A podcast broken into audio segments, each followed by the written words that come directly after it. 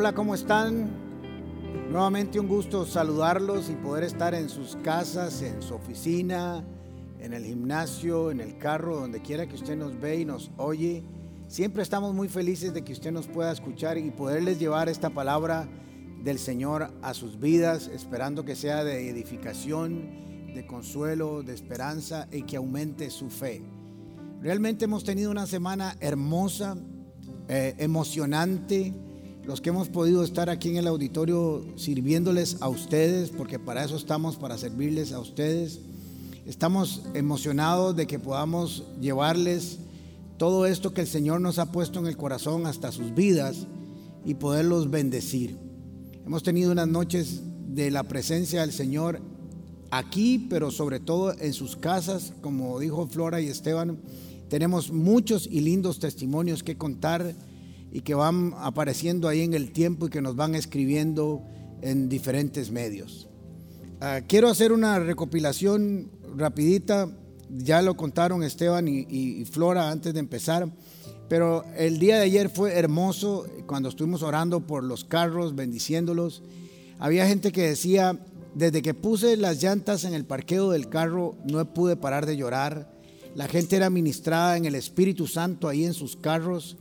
Gente que vino de otras iglesias que se han estado uniendo a la oración de las mañanas, al mediodía con nosotros. Dicen, nosotros comenzamos a orar con ustedes, oímos eh, de esta actividad y nos vinimos. Así que tenemos, hemos tenido gente nueva que ha venido a compartir con nosotros. Y si usted puede hacerlo, dése una vueltita. Nos gustaría verlos, hacerles un abrazo a la distancia y poderlos bendecir. Fue realmente impresionante. La gente lloraba, obviamente Flora y yo llorábamos y ya sabe cómo es la cosa. Alguien escribió en el chat que lo que le gusta es que yo lloro mucho. Este, y alguien escribió de California que qué bueno que vive en California y que hace rato no escuchaba, póngale mecha. Así que gracias por sus eh, cosas tan bonitas que escriben de nosotros en el chat, los amamos mucho. Ah, si pueden hacerlo, vengan y si no, de todos modos siempre serán bendecidos. Muy bien, cuando empezó esta pandemia, en la primera enseñanza que di después del 15 de marzo, creo que fue la última vez que estuvimos aquí en el auditorio, eh, yo les di una enseñanza, usted puede revisarla, y les dije que tuvieran mucho cuidado, no solo ustedes, todos, que tuviéramos mucho cuidado en este tiempo donde las cosas iban a ser difíciles, de mantenernos firmes en nuestras convicciones que hemos tenido a través de los años que han formado nuestra estructura de fe, nuestra disciplina espiritual. ¿Por qué? Porque lo que sucede, y es que yo lo había experimentado, no les estoy hablando de algo que leí. El año pasado algunos de ustedes saben, o muchos, toda la congregación y los que son nuevos, pasé un año muy difícil de salud, muy, muy complicado, en exceso complicado diría yo. Y mi mente comenzó a, a, pensar cosas que no tenía que pensar. Comencé a tener pensamientos y a tener fluctuaciones de fe y de si antes hacía esto, ya no lo voy a hacer, si, si pensaba esto, voy a cambiarlo. Porque una de las estrategias que usa el enemigo cuando vienen momentos difíciles de nuestra vida es modificarnos nuestra estructura de fe.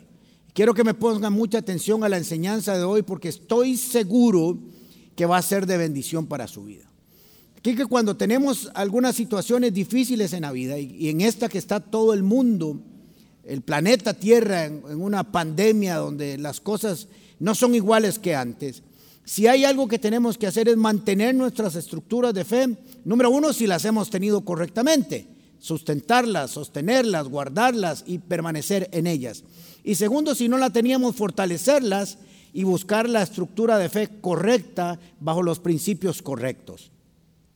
Eh, ya les he contado que estoy haciendo un poco de ciclismo, por, por, yo sé que está de moda, pero en mi caso eh, había empezado hace bastante porque es un asunto médico. Los médicos me mandaron específicamente a hacer ciclismo.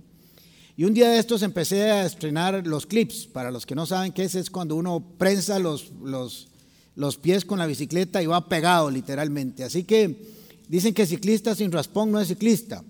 Así que este, me raspé me pegué un bombazo, ahora que hablaron de dichos, un sopapazo. Este, este dedo que está aquí se me quedó así para arriba, ¡pa! Me lo enderecé y seguí adelante. Y, y, cuando me lo enderezaba me volví a caer, así que me caí dos veces seguido. Así que tengo raspones por aquí, por aquí, por aquí, por aquí, por aquí, por todos lados. Ya se me han sanado, por dicha. Dice un dicho que cuando uno se cae del caballo hay que volverse a montar de una vez, porque si no, le da miedo, queda traumado. Y lo mismo pensé en la. El día siguiente dije, raspado, con el dedo inflamado, me vuelvo a montar y vuelvo a darle. Y con los clips otra vez para aprender. Eh, cuando sufrimos traumas en la vida, quedamos marcados. Y esos traumas comienzan a dirigir nuestra vida sin darnos cuenta. Yo estoy seguro que hoy le estoy hablando a alguien que necesita escuchar esto, para no decir a todos, porque estoy seguro que es para todos también. Cuando sufrimos un trauma, una experiencia traumática, quedamos marcados, quedamos atemorizados. Nuestras estructuras de a veces hasta de valores, de principios, de fe, de pensamientos se comienzan a modificar. Quiero definir esto para empezar a la enseñanza de hoy. ¿Qué es un trauma? Es un choque o una impresión emocional muy intensos causados por algún hecho o acontecimiento negativo que producen lo consecuente una persona en una persona una huella duradera que no puede curarse o tarda mucho en superar o un traumatismo cuando es físico de un mamellazo que uno se da y queda ahí el morete. Así que es un choque, una impresión emocional intenso, acontecimientos negativos que producen que esa huella sea duradera en el tiempo y modifique nuestra forma de pensar. Hoy vamos a hablar un poco de eso. Como alguien que había acostumbrado a tener un estilo de vida, un estilo, un principio de vida, cuando tuvo un acontecimiento, modificó todo lo que tenía. Y eso le salió muy caro no solo a él, sino al pueblo.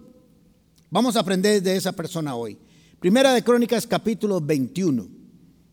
Satanás conspiró, versículo 1.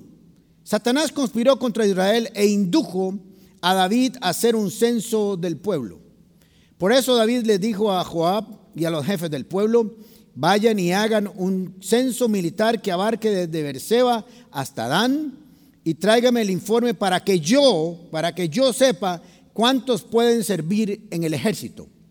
Joab le respondió, que el Señor multiplique cien veces a su pueblo, pero ¿acaso no son todos ellos servidores tuyos? ¿Para qué quiere hacer esto su majestad? ¿Para, para, qué, ¿Para qué ha de hacerle un daño que traiga desgracia a Israel? Muy bien.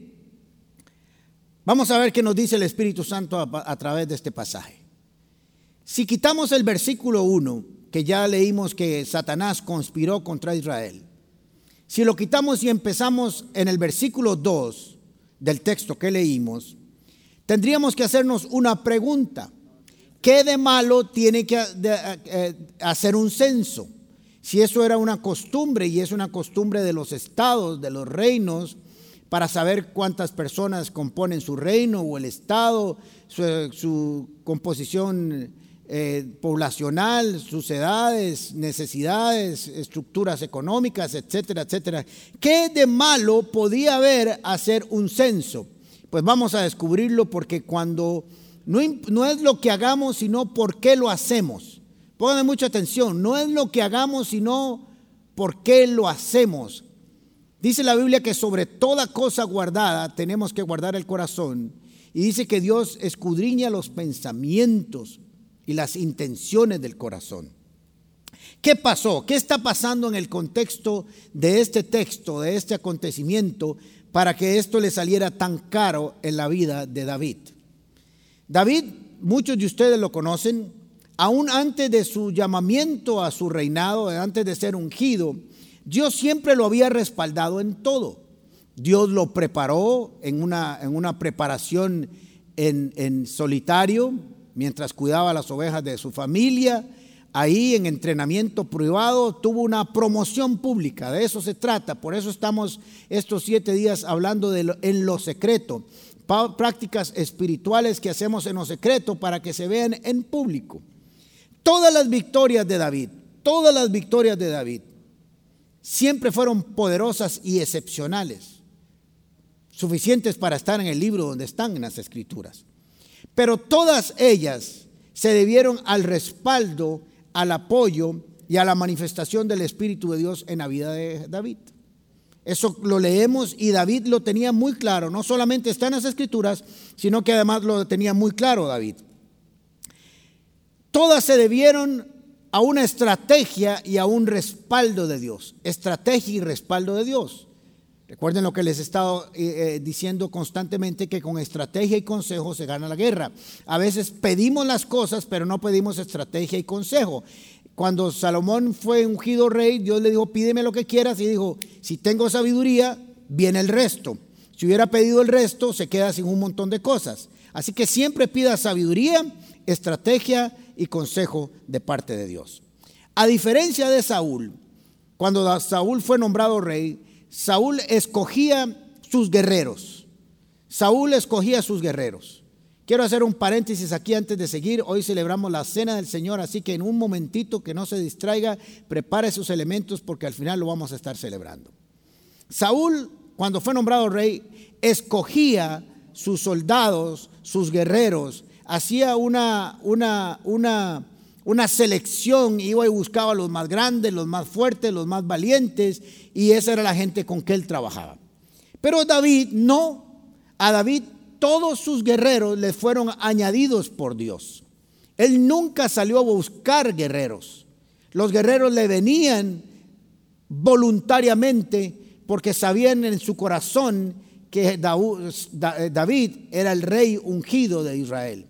Así que él nunca salió a buscarlos. De hecho, los que lo buscaron y llegaron a buscarlos, usted y yo no los contrataríamos, porque en su expediente no nos parecía que fueran gente disciplinada, ni obediente, ni fiel. Dice la Biblia que llegaban quebrados, eh, endeudados, en quiebra, en, situaciones complicadas, pero con esa gente fue que David fue a la guerra y ganó. El gerente de, de reclutamiento de David fue Dios. Ese era el gerente del reclutamiento.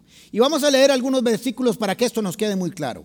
Primera de Crónicas capítulo 12 versículo 1.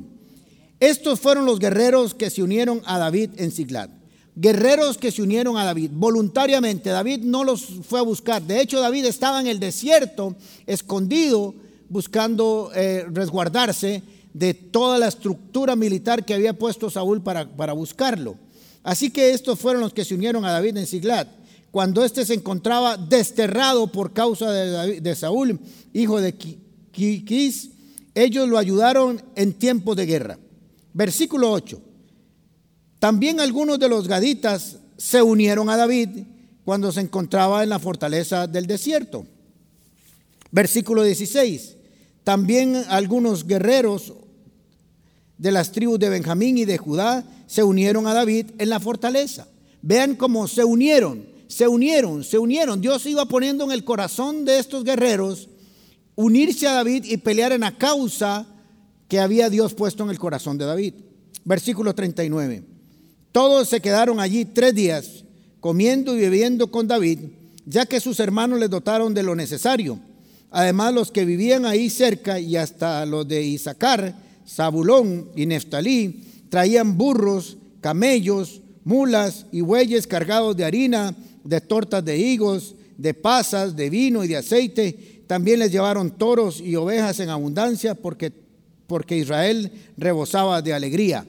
No solamente le unían, Dios le unía guerreros voluntarios, hombres poderosos en batalla sino que además cuando la gente se dio cuenta que era necesario alimentar a toda esa gente que estaba con David, los que estaban alrededor, aún siendo Saúl rey, les llevaban comida y los alimentaban porque sabían lo que venía después de todo eso.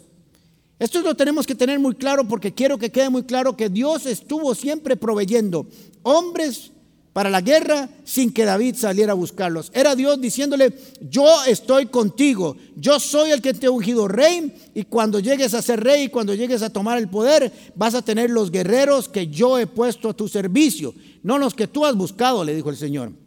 Y segunda primera de Samuel capítulo 22 del 1 al 2 dice así, David se fue a Gad y huyó a la cueva de Adulam.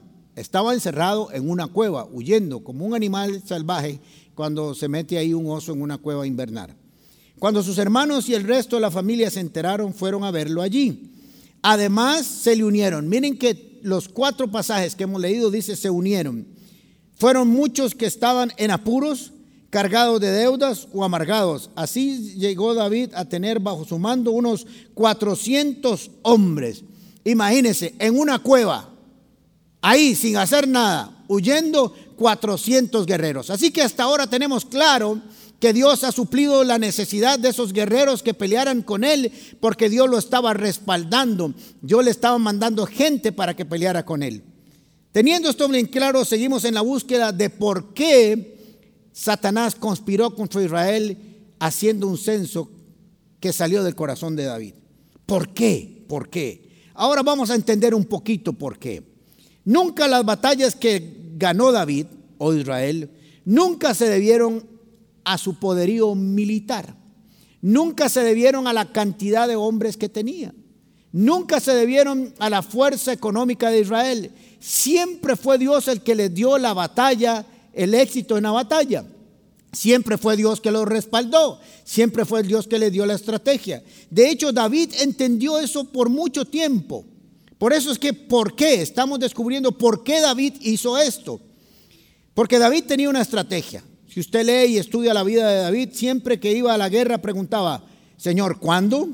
Señor, ¿cómo? Señor, ¿con quién? Señor, ¿por dónde? Si los perseguía o no los perseguía aún le consultaba a Dios algo que era natural. Si alguien se lleva a su familia y sus hijos, usted lo correcto o lógico es que dice, voy a perseguirlos. Se llevaron algo mío y David sabía, es necesario consultar al Señor. Señor, los persigo y los persigo, los alcanzo, porque si no, no tiene sentido salir corriendo. Así que David tenía muy claro que había una estrategia en su oración y que Dios se encargaba de ello. Estamos aquí muchachos, todos en el auditorio.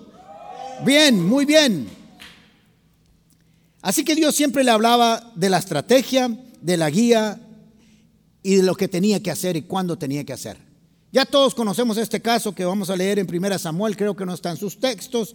Cuando David le contestó, le dijo a Goliat, tú vienes contra mí con espada, lanza y jabalina. O sea, lo que le estaba diciendo, usted viene a mí con cosas humanas, con estrategias humanas, con cosas humanas, con lo que cualquiera iría a la guerra regularmente. Quiero que me estén poniendo mucha atención, con lo que cualquiera iría regularmente a la guerra. Espada, lanza y jabalina, con eso iba un guerrero naturalmente a la guerra. Pero yo vengo a ti, a diferencia le está diciendo David cuando peleó Goliat, usted viene con estrategias humanas, con armas humanas y con lo que pelea cualquier soldado. Mas yo vengo en el nombre del Señor Todopoderoso, el Dios de los ejércitos de Israel, a quien tú has desafiado. Así que David sabía que la batalla no era con él, era con Dios y Dios le daba una estrategia y la ganó con una piedrecita, con una piedra chiquitita, no con jabalina, lanza o espada. Ahí tenemos claro entonces de que David tenía claro quién peleaba, quién le unía a los guerreros, quién le daba la estrategia y cuándo iba y cómo no venía y cómo sí veía, etcétera, etcétera, para hacer sus batallas. Y sabía siempre que la batalla era, eh, el Señor era quien preparaba sus manos para la batalla. Así que en el versículo 1 dice, y Satanás conspiró contra Israel e indujo a David a hacer un censo del pueblo. Hay que entender que estamos leyendo la historia. Ya el versículo 1 nos dice que Satanás conspiró, pero como les dije al principio, si empezamos del capítulo, del versículo 2, perdón, tenemos que entender que hay principios eternos.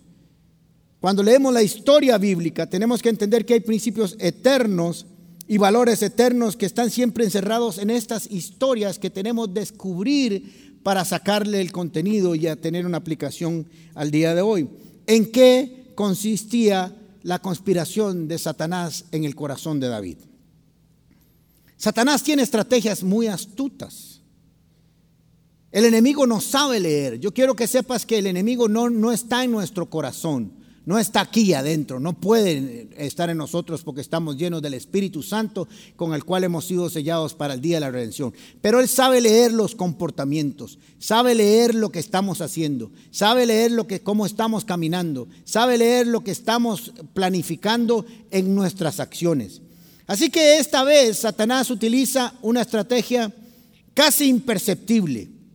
Viene, las estrategias de Satanás son a veces muy sutiles, muy casi no se ven, a veces son muy evidentes y uno dice, ¿cómo me fui en este bombazo engaño? Pero a veces son muy sutiles. Parecen actos o acciones lógicas, parecen correctas, parecen adecuadas, parecen responsables, parecen científicas. Hay cosas que hacemos nosotros que son lógicas humanamente hablando, que matemáticamente hablando son correctas. Hacer un censo sería correcto para ir a la guerra. Hacer un censo sería adecuado para saber cuánta gente tiene de, edad de guerreros, para saber cuántos voy a la guerra. Suena lógico, suena correcto, suena científico, suena estratégicamente militar correcto. Pero ¿qué había en lo incorrecto en este acto? Parecen buenas normas administrativas, yo quiero decirles por qué le estoy hablando esto, no solamente porque el Señor lo puso en mi corazón, sino porque un día de estos me senté varias horas a ver las cuentas de la Comu. Yo no veo la parte contable, administrativa, de hecho a mí me pagan, yo no me pago, a mí me, dicen, don Alejandro ya le fue depositado su salario y yo no toco los dineros de la iglesia, para nada. Pero le pedí un informe a, a Rubén de todos estos meses y me puse a hacer los números porque hemos deducido el gasto hasta el 50% y cuánto estaba entrando y cuánto alcanzaría. Y el Señor me dijo, no es lo que hay en la cuenta, Alejandro, no es lo que hay en las cuentas.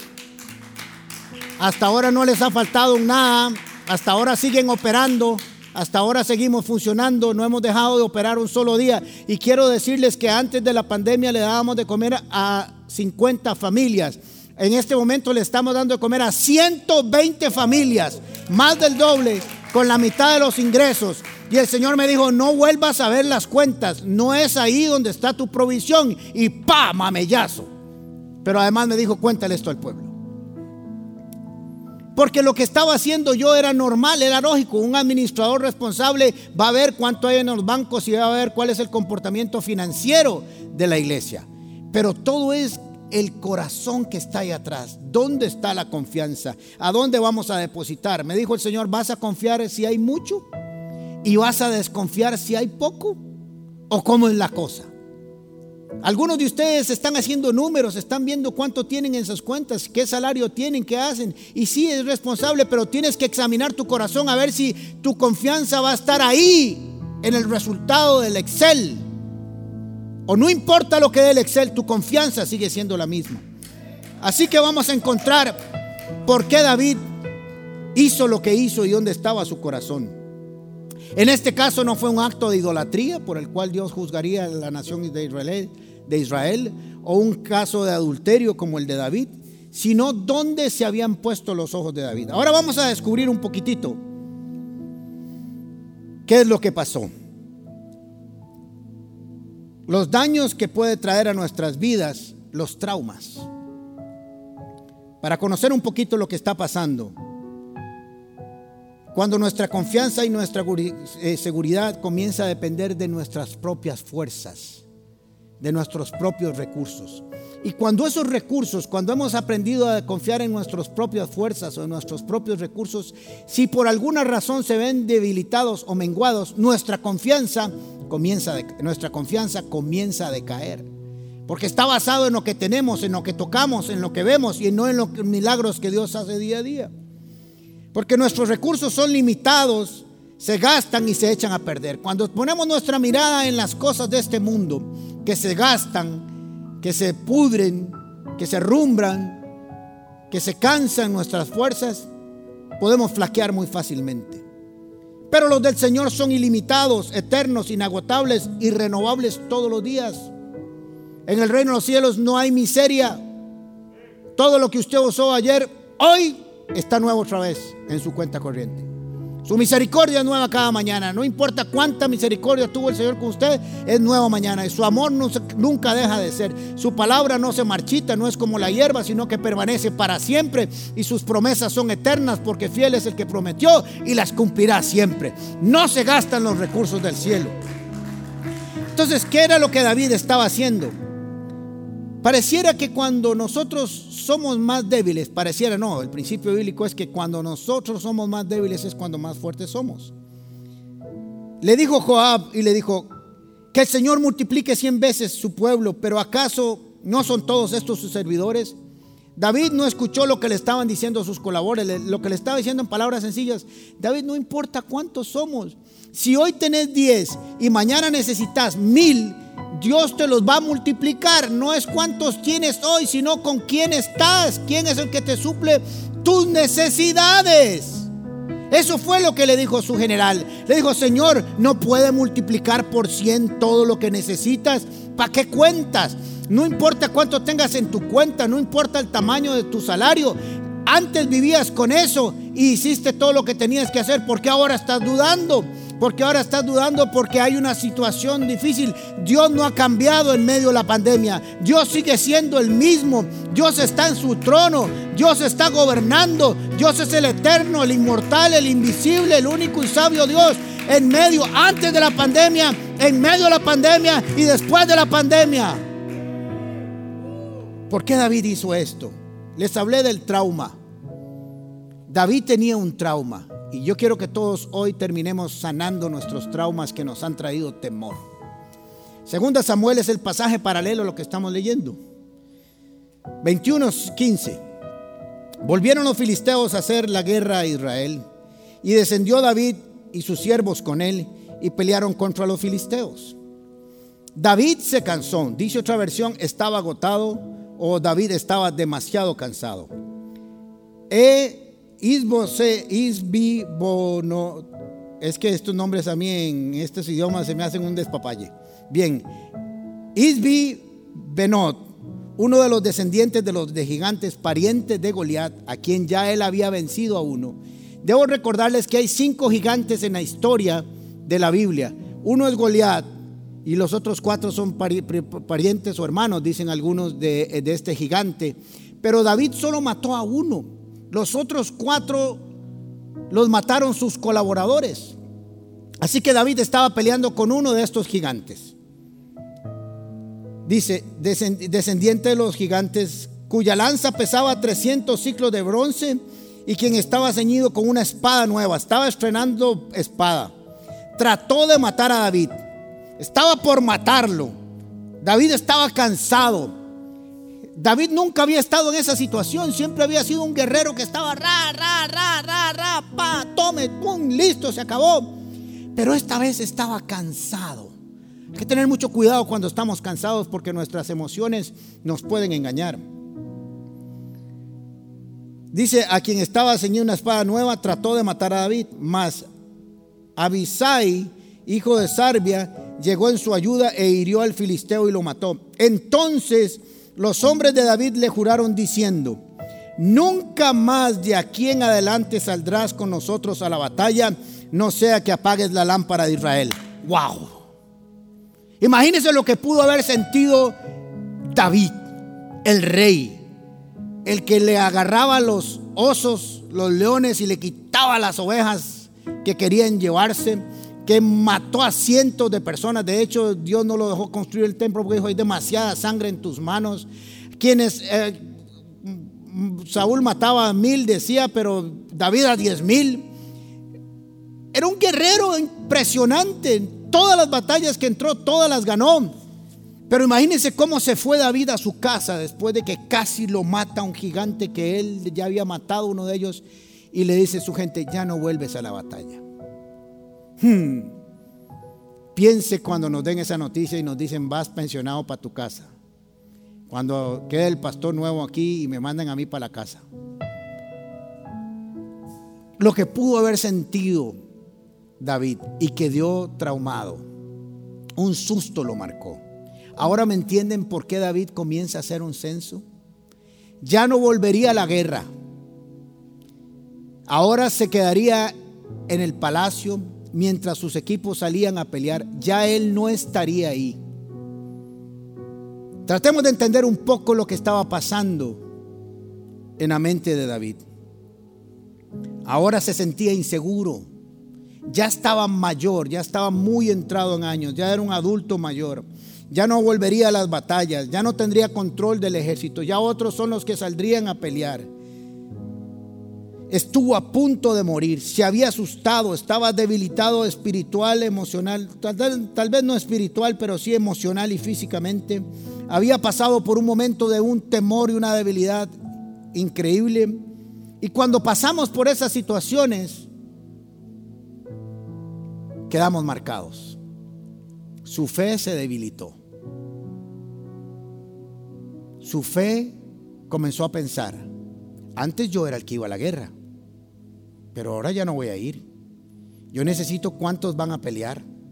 Si casi me matan a mí, ahora imagínense lo que van a hacer con mi pueblo. Si ya no voy a estar, necesito saber cuántos hombres hay para saber si está segura la situación o no. Pero se le olvidó a David a causa de su trauma, de la situación difícil, de su cansancio, de su estado emocional, quién era el que le había dado la victoria siempre. Que él nunca necesitó de un gran ejército. Israel nunca ganó sus batallas por tener más gente que los demás o más armas que los demás. David tampoco. porque ahora estaba pensando así? por el trauma, por el temor, por su experiencia.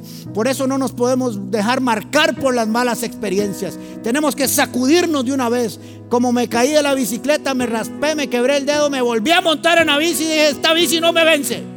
Aquí me vuelvo a montar porque me quedan muchos años para seguir adelante. Porque si no, esa bici se queda ahí parqueada por muchos meses y tal vez no la vuelvo a tomar.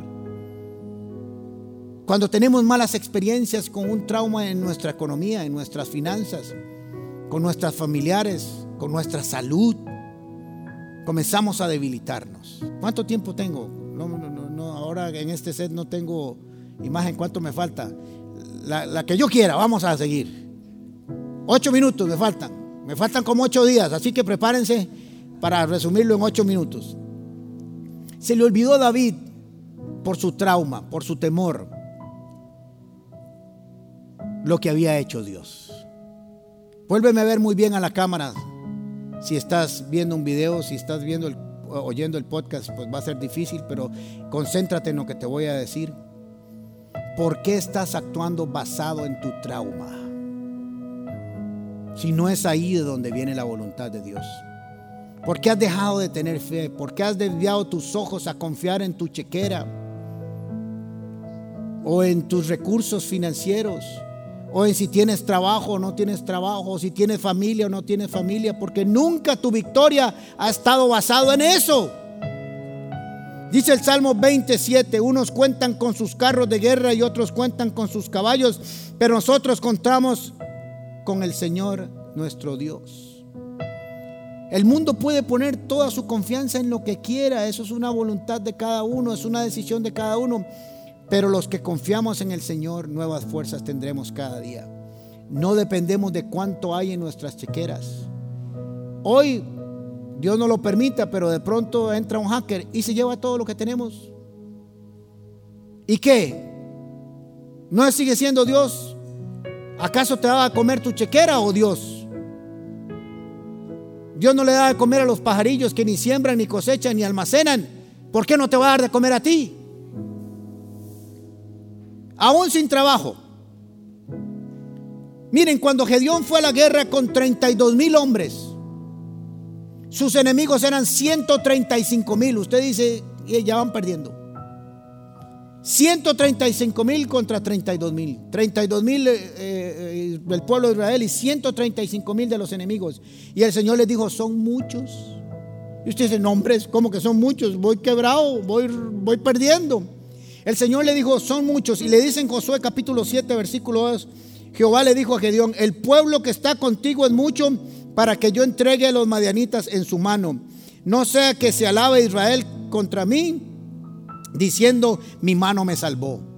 El Señor nunca te va a hacer ganar por la cantidad de cosas que tienes, nunca, para que no digas que fuiste tú y tus recursos y el trabajo o la empresa con trabajas o, o tu negocio o la transnacional que te paga, nunca ha venido de ahí, siempre ha venido del trono, tu provisión siempre ha venido del trono de Dios, para que su nombre sea glorificado y no digas que has sido tú el que te has enriquecido.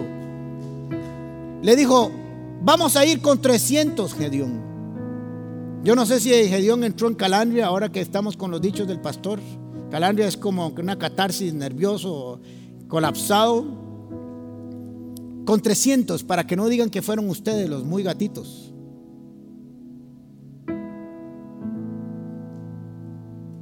Entonces vas a ir a la guerra con los que yo te voy a decir. La viuda de Sarepta creyó que tenía comida, un puño en la mano de aceite y un poquito de harina y un poquito de aceite y dijo, me alcanza para un día. Y aprendimos que pudo comer año y medio todos los días porque no es cuánto tienes, sino quién te va a multiplicar lo que hay en tus manos. No es de ahí de donde viene tu provisión. Cuando estaban con, los, con, los, con la alimentación de los cinco mil, dijo que son cinco panes y tres peces. No alcanzan. Y el Señor le dijo, no es que no es cuántos panes y cuántos peces tienes, es quién te los puede multiplicar. ¿Me entiendes? ¿Entiendes lo que te estoy diciendo? Tus traumas pueden ser un mal consejero. David fue a contar sus soldados porque había entrado en temor, en desconfianza y en cansancio y se le olvidó quién le había dado las victorias de su vida. Póngame mucha atención. Las victorias de tu vida no vienen de tus fuerzas, ni tu estrategia, ni tus recursos emocionales, ni tus recursos intelectuales, ni tu trabajo, ni tu empresa, ni nada. Siempre vendrán de la mano de Dios. Es Él el que va a multiplicar lo que necesitas. Si tan solo hay en su casa un puño de arena, una bolsita de arroz y una bolsita de frijoles y un atuncito, eso se va a multiplicar hasta que Dios te vuelva a llenar la alacena. Si pones tu mirada en lo que tienes ahí, no se va a multiplicar, pero si levantas los ojos como Jesús dijo y bendijo los alimentos y se comenzó a multiplicar. Ahora entendemos por qué David hizo lo que hizo. Porque su corazón estaba temeroso, angustiado y cansado y pensó que las victorias de Israel se debían a la cantidad de soldados que tenía. Y nunca fue así. Y que podía él estar o no estar, Israel siempre iba a prevalecer porque era Dios el que cuidaba de su pueblo. Quiero orar por ti en este momento, por todos los que me están escuchando. Y diga conmigo ahora en el nombre de Jesús, renuncio a seguir actuando pensando y tomando decisiones basados en un trauma, basados en un temor, basados en una mala experiencia, basado en el cansancio, basado en la incertidumbre. Renuncio en el nombre de Jesús. Se va ahora de mi vida.